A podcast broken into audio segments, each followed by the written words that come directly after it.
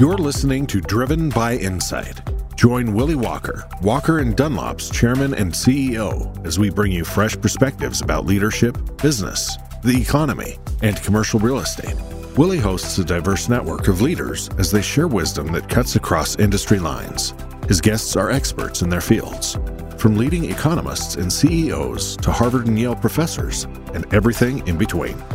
Our one goal is simple: providing you with unique insights, unparalleled data, and real-time market analyses. Welcome, okay, George, and great to have you. I was going to start by wishing you a uh, happy birthday tomorrow, and you corrected me that your birthday is June twenty-ninth, not July twenty-ninth, but I will wish you a belated birthday, and I will also, I was going to say that we share the July twenty-ninth date because that's Sheila's and my anniversary, so tomorrow's our twenty-first. So to my wife, Sheila, happy anniversary, hon. And uh, I would say, George, she is very much looking forward to getting back on the tennis court with you soon and holding on to her title of the Hincapie Walker Thrillin Manila tennis match the two of you had last summer in uh, Aspen. I arrived home last night to a large box from our friend Charlie Huebner at the U S Olympic and Paralympic Committee with a ton of swag for Sheila's and my support of Team U S A. And so I put on this polo shirt, which actually has the U S flag on it. And this is the shirt that the golfers are wearing in honor of your uh, five-time participation as a U S athlete on the U S Olympic team. And we'll talk Love about it. that a little bit later. So, George, you need no real introduction to those people who have any clue about the cycling world. Seventeen-time Tour de France racer, five-time U S Olympian, placed second in the Paris-Roubaix race in two thousand five, which is still the best performance of any American ever in that race. And you were the domestique for Lance Armstrong, Alberto Contador, and Cadel Evans in their Tour de France victories. So you've been on many, many winning Tour de France teams. There are a lot of listeners who might watch a stage of the Tour de France and say, I don't get what's going on here. I don't get yellow jersey, green jersey, polka dot jersey, all that stuff. So without going into too much detail on the various jerseys, for a moment, explain what a domestique is and what that role is in making it so that someone like Armstrong or Evans is going to win the Tour de France. Sure. Well, first, thanks for having me on, Willie. I got the text message from you a couple of days before the end of the Tour de France, and I said, sure, I'd love to be on. I'm actually in shock of how many people have emailed and texted me saying, you're on Willie Walker's podcast. Like, I've done a lot of interviews in my life, but I've never gotten so many people excited about um, me being on an interview as much as they are right now. So thanks for having me on. It's a pleasure. But as far as my role in the Tour de France, you know, a lot of people, like you said, aren't aware of all the tactics that go on in the Tour and, you know, how important positioning is and somebody like a road captain making the calls along the road. I mean, you have two hundred guys in a Peloton on roads, sometimes the size of bike path. So no matter how strong you are and how much power to weight ratio you are, if you aren't able to navigate yourself in the front of the Peloton, usually away from most of the crashes and out of the wind, then it becomes a real struggle for a leader. So my role was always to keep people like Lance, Cadel, Contador, and even Mark Cavendish out of the wind, in front, and in the safest part of the Peloton without them using their matches, so to speak, in that position. And I know a lot of people wonder why I would always be happy with that position, but I knew that I was one of the best in the world at that particular role. So I chose to focus early on in my career at doing something that I knew I was one of the best in the world at. So talk about that, George, in the sense that most of us think of cycling as an individual sport, similar to tennis, golf, or marathon running. And yet at the same time, particularly in the Tour de France and the, and, and the Grand Tours, it really is a team sport. And as I think about that as it relates to personality of athletes, you look at tennis players and golfers and they're singularly focused on their own individual performance. Whereas if you look at football players and hockey players, they know and realize that their performance is only as good as the team's. As a cyclist, how do you kind of manage those two mentalities, if you will, as you face racing in either a Grand Tour or an individual race? Well, I mean, it's a great question. And the team aspect is ever present in all these sports. Like you mentioned, tennis, yes, it's an individual sport, but think about the team that goes behind a tennis player, their physios, their coaches, their mental coaches, there's a team behind all of these athletes. And in cycling, the team is actually on the road with the leader. And it's a very difficult job, and it's actually a very, very important job within the team. And the riders know how important having a strong team is, and the leader knows how important it is to have a good domestique behind them. It's a very valuable position in the sport of cycling. So even though you don't get the sort of accolades you would if, if you won the actual race, within your world and within your team and within your organization, it's a highly regarded role. As you're growing up in cycling and, and you're winning amateur races and everyone's looking at you as being one of the very best in the world, how is it that all of a sudden, once you get into the pro ranks, they sort of say, okay, you're a domestique, you're the one who's going to be able to go for the yellow jersey, you're the one who's going to be going for the sprints, et cetera, et cetera. I mean, where is it in one's professional career that you sort of get slated for your role on where you'll play into that whole kind of ecosystem? So before a rider turns pro, they're typically the best in their state, the best in their, one of the best in their country, and they're in that role of leadership before they turn pro. Everybody has won several national championships, world championships, and now it's their job. And it's sort of a natural progress of, you know, you get to the pro level, and even though you had been winning races your whole career, now you're you're racing against guys that have been winning races their whole career as well, and you're with the best of the best, the top one percent in the entire world. And it's just basically the, the legs do the talking. And there are some guys that recover really good and are suited for three weeks of racing back-to-back every day, over one hundred miles a day, and never really showing weaknesses. There are some guys that they just survived those three-week races. There are some guys that are that are really good like me at helping others, you know, get through those three weeks of racing safely and saving as much energy as possible. So it's just sort of a natural selection process once you turn professional. So you won the time trial in the Tour de France in two thousand three, and Primož Roglič won the Olympic gold in the time trial by over a minute, by the way, today. What was it like going to the Olympics, George? And was there anything unique about going to the Olympics versus going to the Tour de France or other big international competitions that you went to and participated in? Yeah, so uh, the Tour de France in the sport of cycling is the biggest event that we do. The Olympics was really unique in the sense that we were actually able to be around other athletes. You know, in the Tour, in the in the cycling races, you're in this bubble. You race the five to six hour stage. You finish, you go on the team bus. You don't really see anybody. You don't talk to anybody. And then when you go to the Olympics, all of a sudden you're in the, the Olympic village surrounded by thousands of athletes from all over the world. And it's a lot more of a social experience.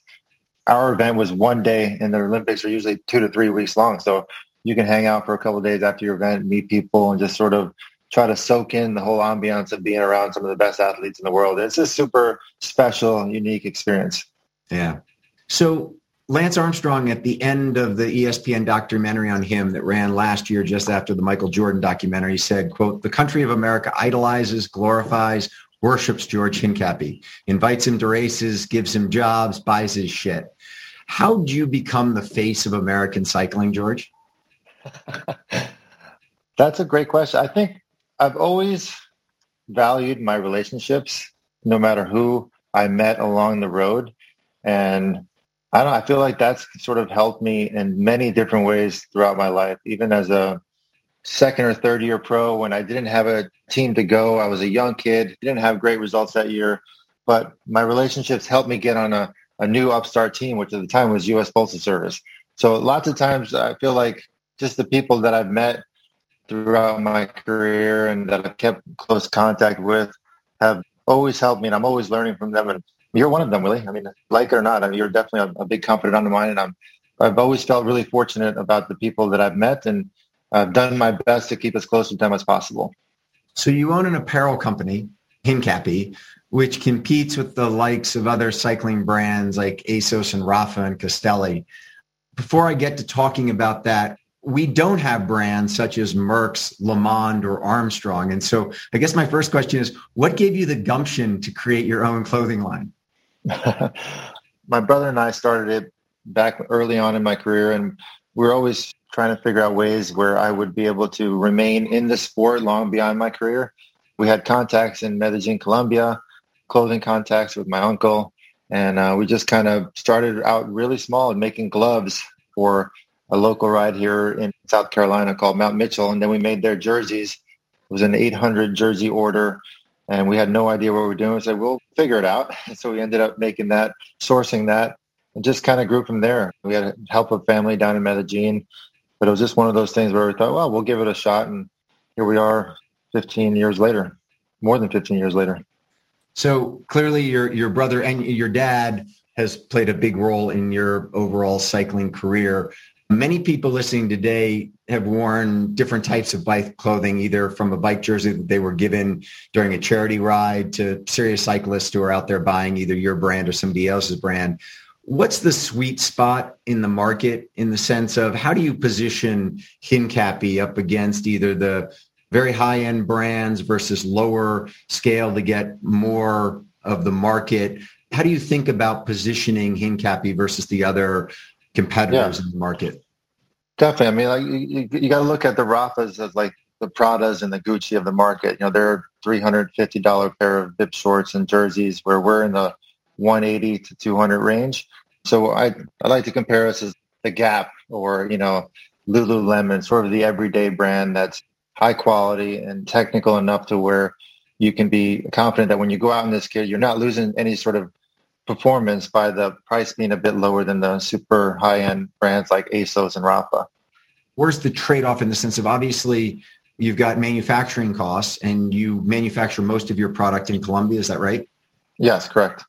And then it's obviously the materials and sort of the finish to the product. So as you try and price against them, where where are the trade-offs as it relates to, is it in material costs? Is it in manufacturing costs? I know nothing about that space, but it's interesting about trying to define what price point you're going to go after and what the component costs are to meeting that price point.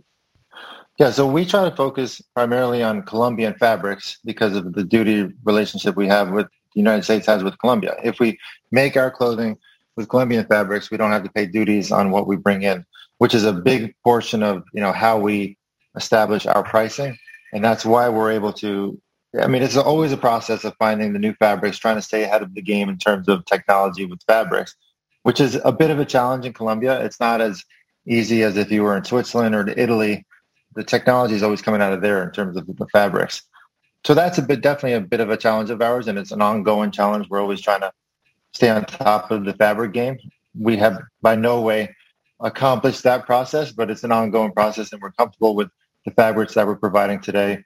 And the pricing is always, we try to remain consistent. Of course, it goes up slightly every year, but we try to remain consistent. We have a really loyal following that have been with us for several years, and we bumped up our marketing. We bumped up our sales team to try to grow that following. And you know, once we establish a good relationship with a client, a ride, a company, usually they, They're happy with our customer service, and they're happy. They're definitely happy with the costing of our products as well, in terms of compared to the Raphas and the super high-end brands. So it's a process. I'm not saying we have it completely dialed in, but we're happy with the way it's going so far. How do you, just on that as it relates to the fabrics, you wear both Hincapie and then also you can wear anything you want. How do you, on product research, do you have a team that does it? Are you product research? Yeah, we have. You said that a lot of the, the different fabrics come out of Europe. I mean, is it that you are either given or ride something and say, hey, we ought to emulate this, or do you have your own product innovation team? How do you do that? We have product developers in-house. We have one or two in Colombia, and then we're we're about to hire a full-time one here. Anywhere I go, I'm always checking out other fabrics, you know, see what's out there, what's new, and researching new technologies. And, and then I test a lot of the stuff that we come out with before it actually goes to market. So a question for you on the overall market, which is just that why haven't the big clothing companies and apparel companies like Nike and Adidas come into the cycling market? Well, Nike was in the cycling market with us. They made our clothing on U S Postal Service. They made cycling shoes. They still make a little bit of a small run of cycling shoes. Adidas was in it with telecom as well. So they've kind of dabbled with it. And I'm not, that's a great question. I'm not sure why they haven't gone all in, because the global cycling market is quite big. I'm not sure what the answer is to that. It's interesting you say the global cycling market, because I was, as I was pulling together my notes on this, I did notice that there are a billion bikes in the world and one point five billion automobiles. I hadn't thought about how many bikes are out there. Now, clearly, the billion bikes aren't all people who want to buy Hincapie sportswear. Yeah. And so there are lots of bikes that are commuter bikes and just get from point A to point B of people who aren't spending additional money on all the other wares. And I want to get into the bike market in a moment. But before we get there, closing off on the apparel side of things, everything seems to have supply chain issues right now. How are you dealing with both? I'm assuming that there's significant demand for your products today, and are you getting supply chain issues as it relates to manufacturing facilities? Yes, the answer is yes. Obviously, a lot of uh, restrictions at our factory in Medellin, Colombia, because of COVID, curfews, where you know sometimes we run overtime shifts. Uh, a lot of the, our employees weren't able to even get to the factory, so we're later on stuff. Our timeline went from three to four week delivery to six to eight week. And for the most part, a lot of our customers are really understanding, especially with everybody has been affected by the pandemic. But it's definitely slowed down our delivery time, almost doubled our delivery time, which is something that we're not happy with, but we're constantly trying to improve that timeline. And has the demand come from the individual consumer? Has it come from events that all of a sudden have sort of gotten a rebirth where there are more people doing events than have in the past, or has it been across the board? Across the board. We definitely saw, you know, a lot more small teams, your COVID groups that were made, uh, were ordering jerseys together. And now with the events coming back online, we're seeing a lot more, you know, events ordering jerseys. We have a partnership with Peloton as well. They, they order a ton of bib shorts from us. We're happy with the partnership that we've established and constantly trying to grow that database. So you mentioned Peloton. I was going to get to this later, but we'll jump on it now. A lot of people in the pre-question said, does George ride a Peloton? And I know you teach Peloton classes. What do you do when you're not out on a bike? Are you on a Peloton? Are you on a NordicTrack? What do you use from a training standpoint when you're not outside? Yeah, I actually taught Peloton three or four years ago. Now I'm doing a lot of stuff for NordicTrack, and it's a really interesting platform where it's totally different than Peloton. Peloton are in-studio classes where NordicTrack, iFit, you can sort of ride along with me anywhere in the world, and I train you. The video is a camera behind me actually on the road, so you're getting the scenery. We get drone footage. It's sort of little mini documentaries. I do twelve-part series. I've done them in Hawaii. I've done them here in the Carolinas. I just recently did Croatia. So you'll start seeing those come online. So for anybody who takes those iFit classes with George, quote unquote, training you, as someone who has ridden quite a bit with George, that is a somewhat harrowing experience from time to time when George really wants to push you. But uh, that's uh, hopefully you have the ability electronically to turn it down or turn it up. Um, you can, definitely.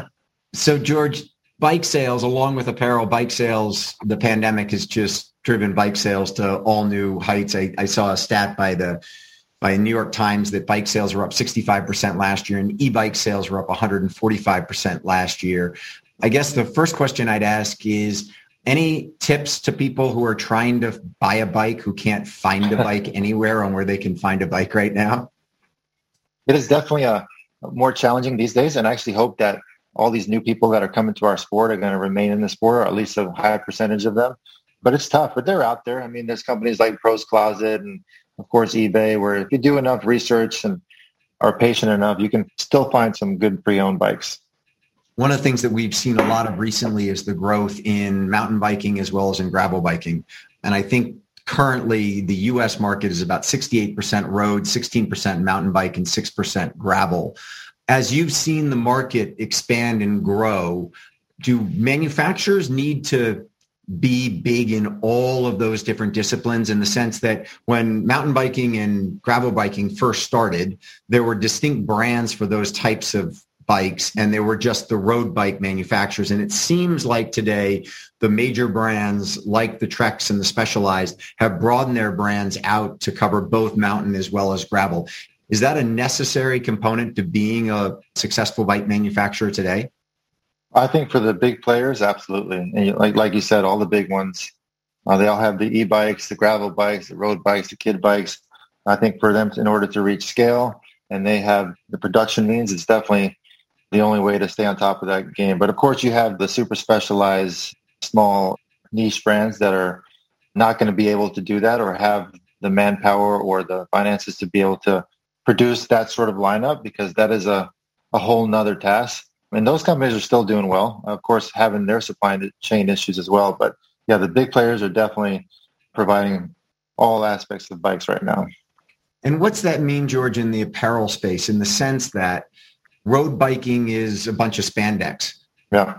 Mountain biking is kind of baggy shorts and a, and a big T-shirt. How do you play from an apparel standpoint to have a brand that that expands across all those, given that the sort of the styles are distinct per, I mean, I think about my son, who's a skateboarder, as you know. My son, Jack, is not wearing a polo shirt, right? He's he's no, wearing no, a no. T-shirt and what have you. Yeah. And so how do you get the Hincapie brand to kind of push across to gravel and to a mountain? We've already started doing that. We started designing mountain bike shorts, gravel bib shorts and gravel jerseys, playing around with some leisure stuff. We know that in order to keep growing and to hopefully get to where we want to get, we're going to have to be able to be a player in all of those segments of the sport. So we're definitely have started that process. Yeah. There was a big article yesterday in the Wall Street Journal, George, written by Jason Gay, who you know well, about Tom Pidcock, who won the mountain bike race in Tokyo, and him beating Van der Poel as well as Van Aert in that race, and how those three great riders are all winning sort of on road, mountain, and cyclocross slash gravel. And I think about it in the sense of all these brands from a manufacturer standpoint, from a clothing standpoint, having to stretch across. But one of the other things is these stars in each one of these disciplines are actually all doing multi-discipline. That's dramatically different from when you were a professional cyclist, correct? Absolutely. I mean, they've rewritten the whole playbook. I mean, the things that these guys are doing, not only are they racing all these different disciplines, but a guy like Van Aert, he's winning sprints, time trials, and the hardest mountain stages in the Tour de France. So as an announcer now with my show with Lance, it's actually really super hard to predict some of this stuff, because these guys, I mean, they have no fear. They're able to go from Tour de France to mountain biking to cyclocross. They're changing the game. It's something we've never seen in our sport. It's it's fun to watch. I thought previously that the skills between those three disciplines were very different. Not only the skills of bike handling, but also the skills of how you would train. Slow twitch muscles versus fast twitch muscles, the size of the riders, all that. Is there something that's distinct today in these athletes that allows them to compete across these different disciplines from either a training standpoint or just their core physiology? I think the way they're just not specializing at a young age. They're doing everything, which is kind of like what I do with my son now. We mountain bike, you know, we road bike, we ride gravel.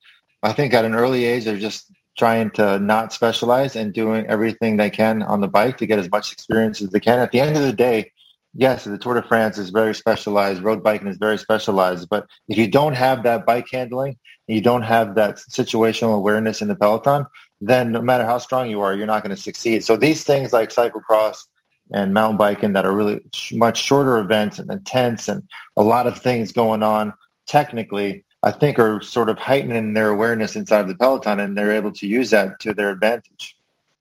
So you, you mentioned your son, Enzo, there, and the type of training that you're doing with him. He went to U S Nationals and came in fourth back in June, which is an incredible accomplishment for a thirteen-year-old. And I guess my question would be, with a father like you, with a name and a track record as famous as you are, how do you find that balance between sort of helping Enzo find his own path in his own career and at the same time being there to support him and use all the resources and all the knowledge that you have to impart on him?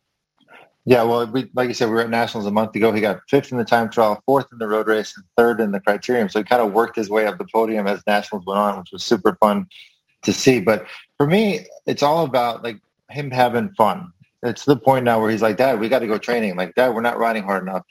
And it's been a few year process to get him there. When when he was seven, eight years old, it'd be me like going, come on, let's go for a ride instead of sitting around and watching T V. But I pushed him on other sports as well, but he ended up naturally picking cycling. And the unique position that we're in, yes, of course, he's my son and there's a lot of history there.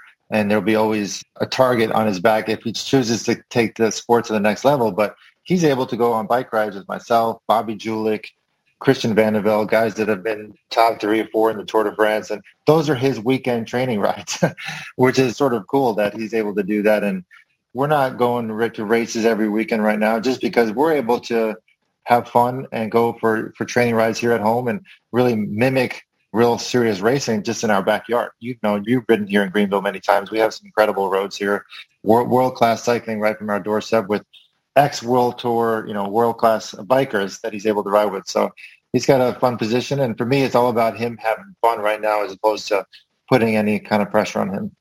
You talk about Enzo doing weekend rides with you and Bobby and Christian. You were just over in Europe for Cadel Evans, the anniversary of his win of the Tour de France, and you were out cycling with a bunch of your old teammates. How hard do you all go? When I biked with them, we, we went pretty chill.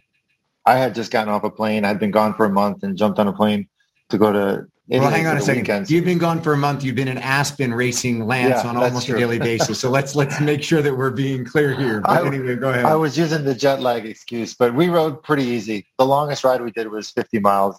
It was more about getting together and, you know, having some good food and wine and and then a little bit of riding. Although the area we were in in Tuscany was absolutely gorgeous, one of the best cycling areas in the entire world. I'm sure you've ridden there. It was just stunning. So it was fun to just go on nice, easy rides. The only time I've ever ridden there was at races where you're just suffering and you're not able to enjoy the scenery or look around. So it's fun to go back there and ride with some old teammates and enjoy the, the area. How hard is that when you're riding with amateurs where everyone wants to, like, pace themselves and say, oh, I rode with George Hincapie and, like, I beat him up some climb or whatever else. There's yeah. got to be a, a point when you've moved from being a pro where you're constantly always focused on, all right, I got a hold here, to just sort of like, I'm now a, if you will, a professional amateur, and you just kind of let people go by and don't worry about it. But everyone wants to pace themselves off of you. How do you, is that, do you ever think about it anymore? Do you just ride because you feel like riding and at whatever pace feels like the natural pace?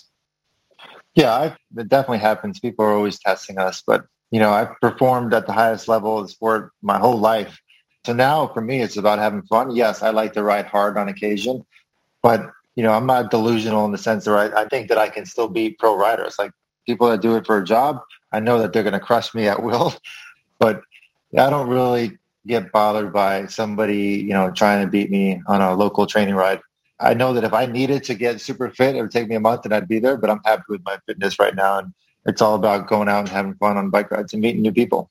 So sponsorship of Tour de France teams, U S Postal, it's been shown, had a massive return on their investment of the team that you were on.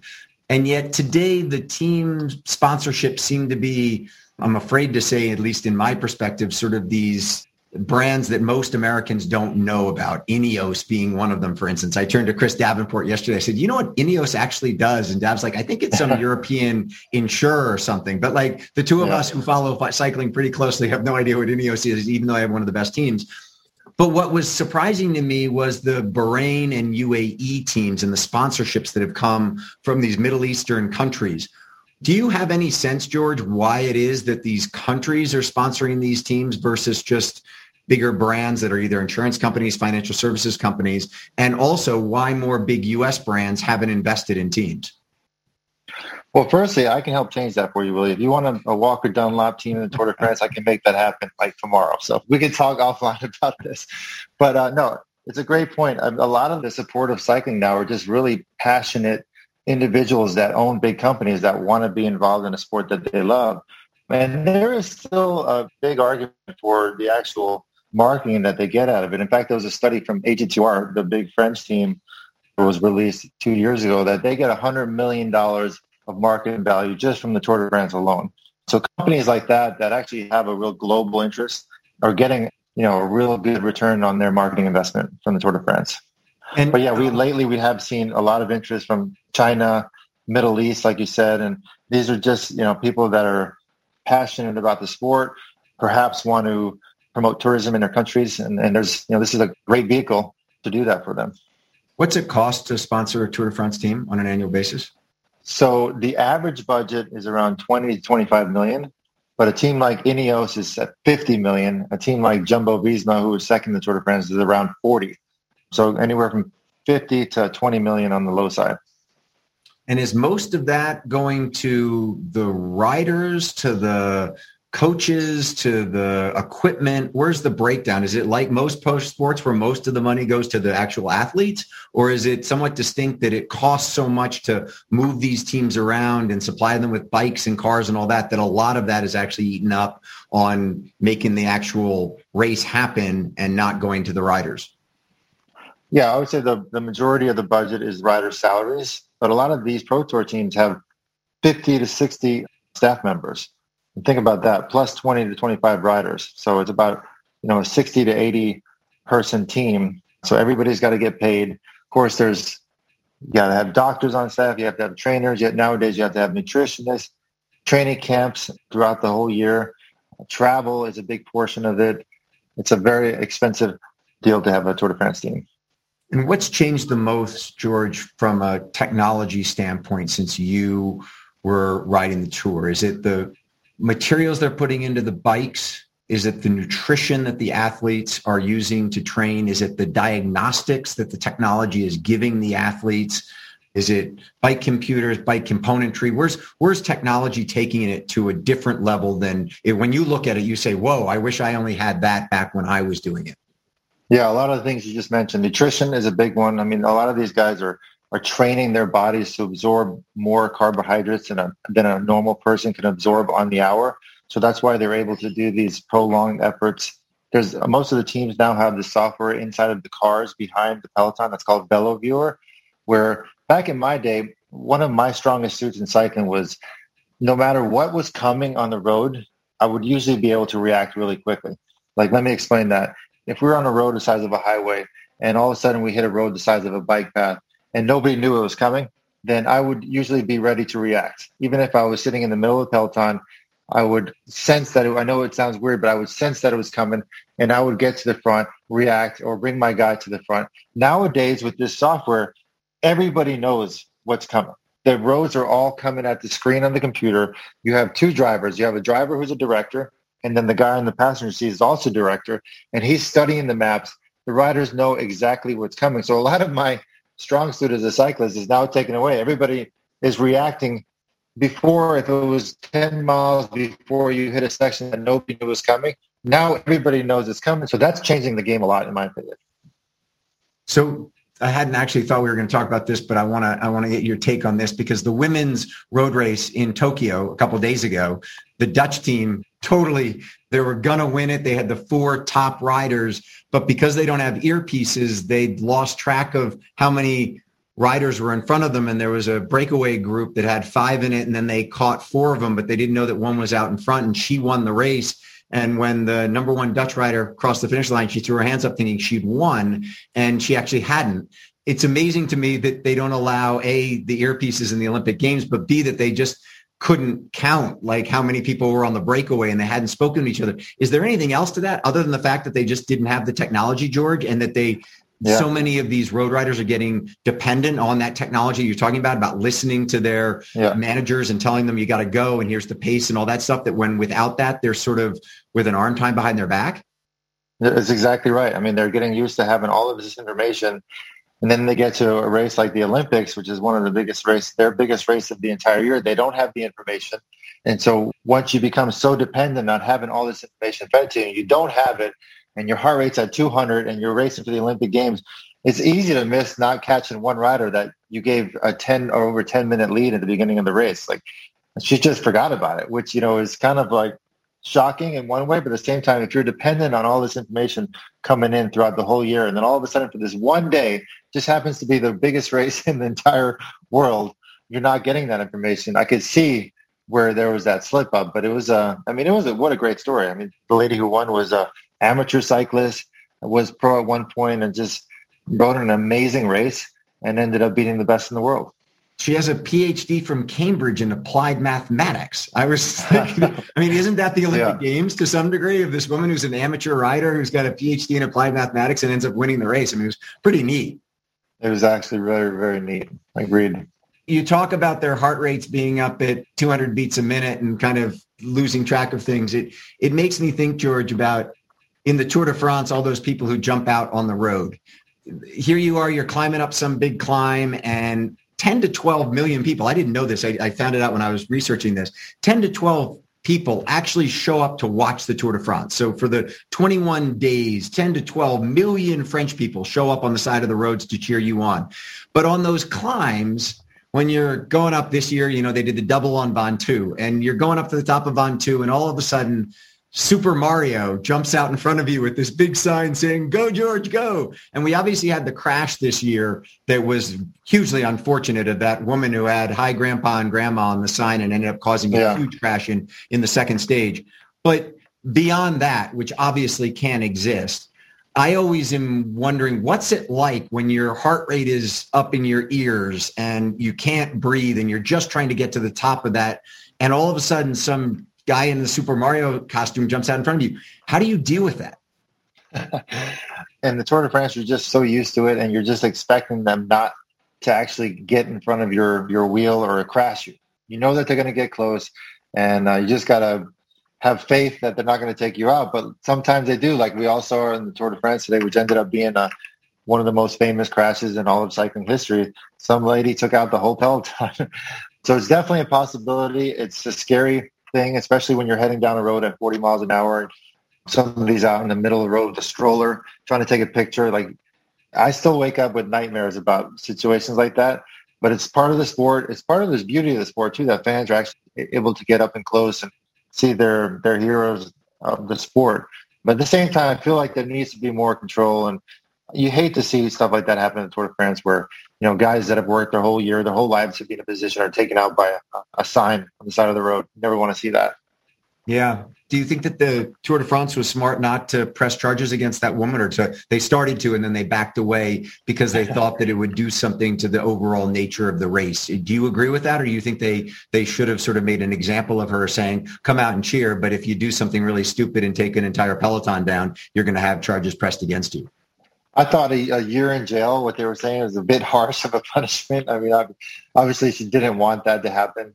It was definitely an unfortunate thing. I'm, and hopefully the people watching that, you know, learned a lesson, that try to stay out of the middle of the road when the Peloton's coming. I feel like the Tour could do more things as well, have more motorcycles or signage before the actual Peloton comes through, with cars, loudspeakers saying, stay off the road. And they started doing that after that crash. So I think they uh, kind of doubled down on the safety after what happened there. So beyond your clothing company, you also have a hotel, and you also have a series of events that people come and participate in Grand Fondos. And on the Grand Fondo side, I'm going to kind of broadly talk about that as it relates to bike tourism, because getting your insights as it relates to what you know on bike tour companies like Backroads or DuVine, and how they've managed the pandemic and what the demand for their product is, and then also the demand for your product. How'd your fondos do during the pandemic? And then what are you looking at as it relates to future bookings? And do you see a significant uptick in people wanting to participate in events going forward? Yeah, so last year we had two Grand Fondos on the books. One was canceled because of the pandemic, and we went ahead and did our local one, Greenville. Ended up having over fifteen hundred people. It was an all-outdoor event. We did corrals where we separated all the riders by groups of fifty, by a few minutes apart. Of course, separated on the start line as well. And yeah, I was I was a bit worried about it becoming a super spreader event, but fortunately, knock on wood, everything went down really well. Never heard of anybody getting sick from the event. So we ended up doing our, our Greenville event in October, and it was about fifteen hundred people. We usually get about two thousand, so it was less than we normally have, but it was a great success, especially people were just seeing people outdoors and having fun and doing an event was just awesome to see. The fact that we actually were able to do it and we got support from the county and the city was already a huge win for us. This year coming up, we had the one in Chattanooga, which was a huge success. One of my favorite courses, one of my favorite towns in the Southeast. Super fun event. People were really happy. Then we have our Greenville one coming up in October, which is our ten-year anniversary. And we're already fifty percent over where we've ever been in the past. So we're definitely seeing an uptick in people signing up for the events. Any perspective on the kind of the bike tourism market, George, from conversations with either our mutual friend Andy Levine at DuVine or Backroads or others? Are they seeing significant rider or trip participant uptick in their in their volumes given things opening back up? Yeah, I've only spoken briefly with them. Backroads actually does events at our camps at our hotel, and they've been doing a couple already this year. But it seems like that demand is absolutely picking up. Our hotel was uh, ninety-five percent occupied in May, ninety-four in June, and like ninety-ish in uh, July. Uh, so it's been the busiest summer we've ever had in the history of the hotel. So we're seeing a lot of uptake, and not only from the cycling tourism, but for weddings and events. And the unique thing about our place is that it's a small space with lots of outdoor space. So people feel comfortable going there, and we're, we're seeing a lot of action there. So when you and I have ridden up Maroon Bells in, in Aspen before, as you and I are slogging along on our bikes, people come whizzing by us on e-bikes.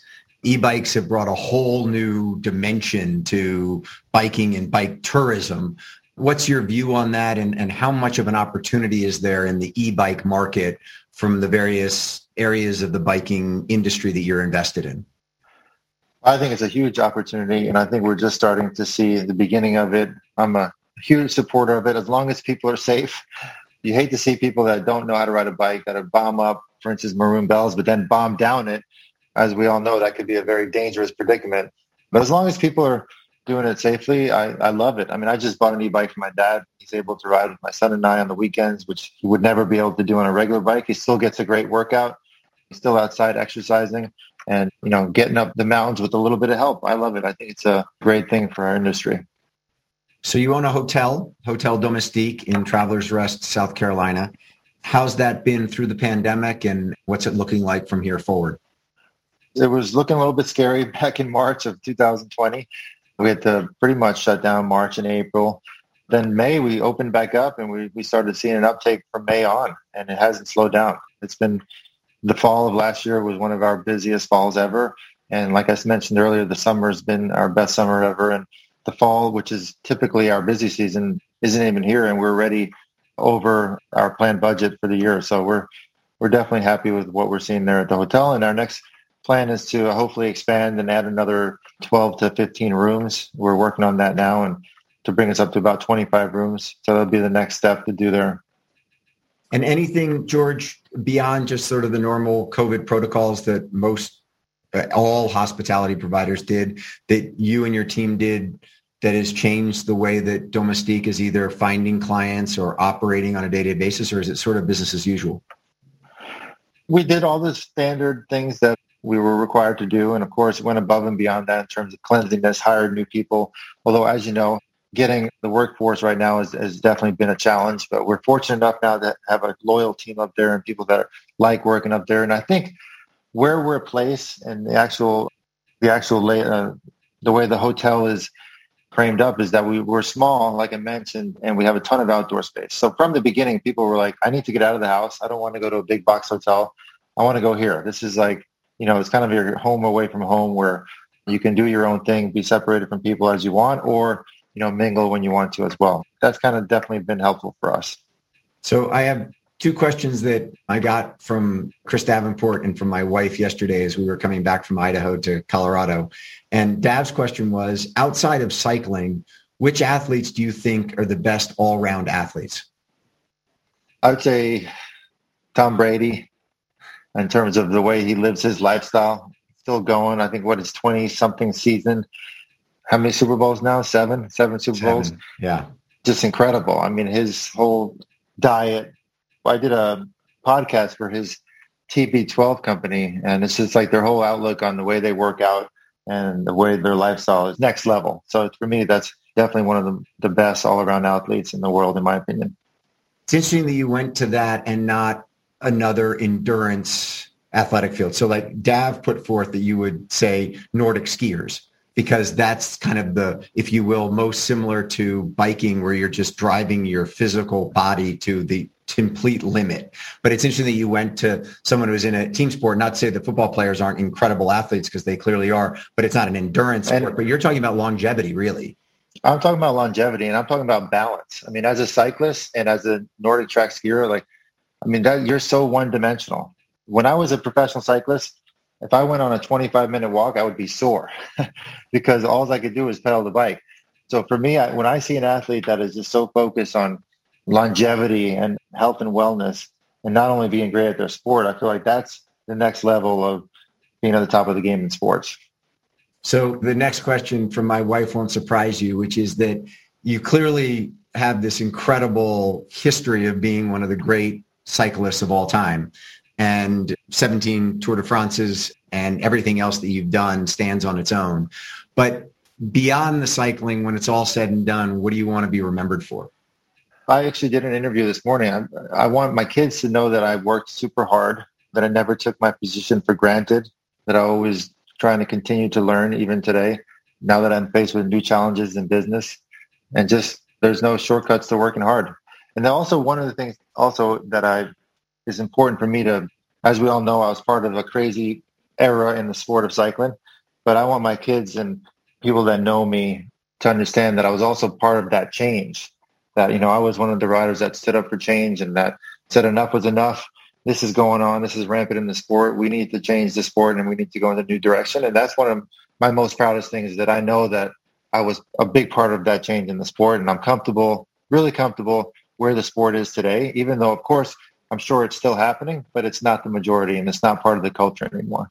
I will say that my wife and Dav came to fast, strong, and handsome as the three things that you'd be uh, remembered for. So, uh, So on that, and as it relates to change, George, on the doping side of things, the Bahrain Victorious team had their rooms raided during this year's Tour de France. And then the next day, uh, Mahoric won the stage. And as he came across the finish line, he kind of zipped his lips. And I heard your comments on that on the drive. And I'm just curious, was he basically saying, you got nothing on us? Or was he saying, we're so tight-lipped that you're never going to find it? In other words, is doping still yeah. a part of pro cycling? So like I mentioned, it's it's a part of it, absolutely, but I would say it's a very, very, very fractional part of it. Back in the day, it was the majority. It was a huge part of the sport of cycling. Everybody knew it.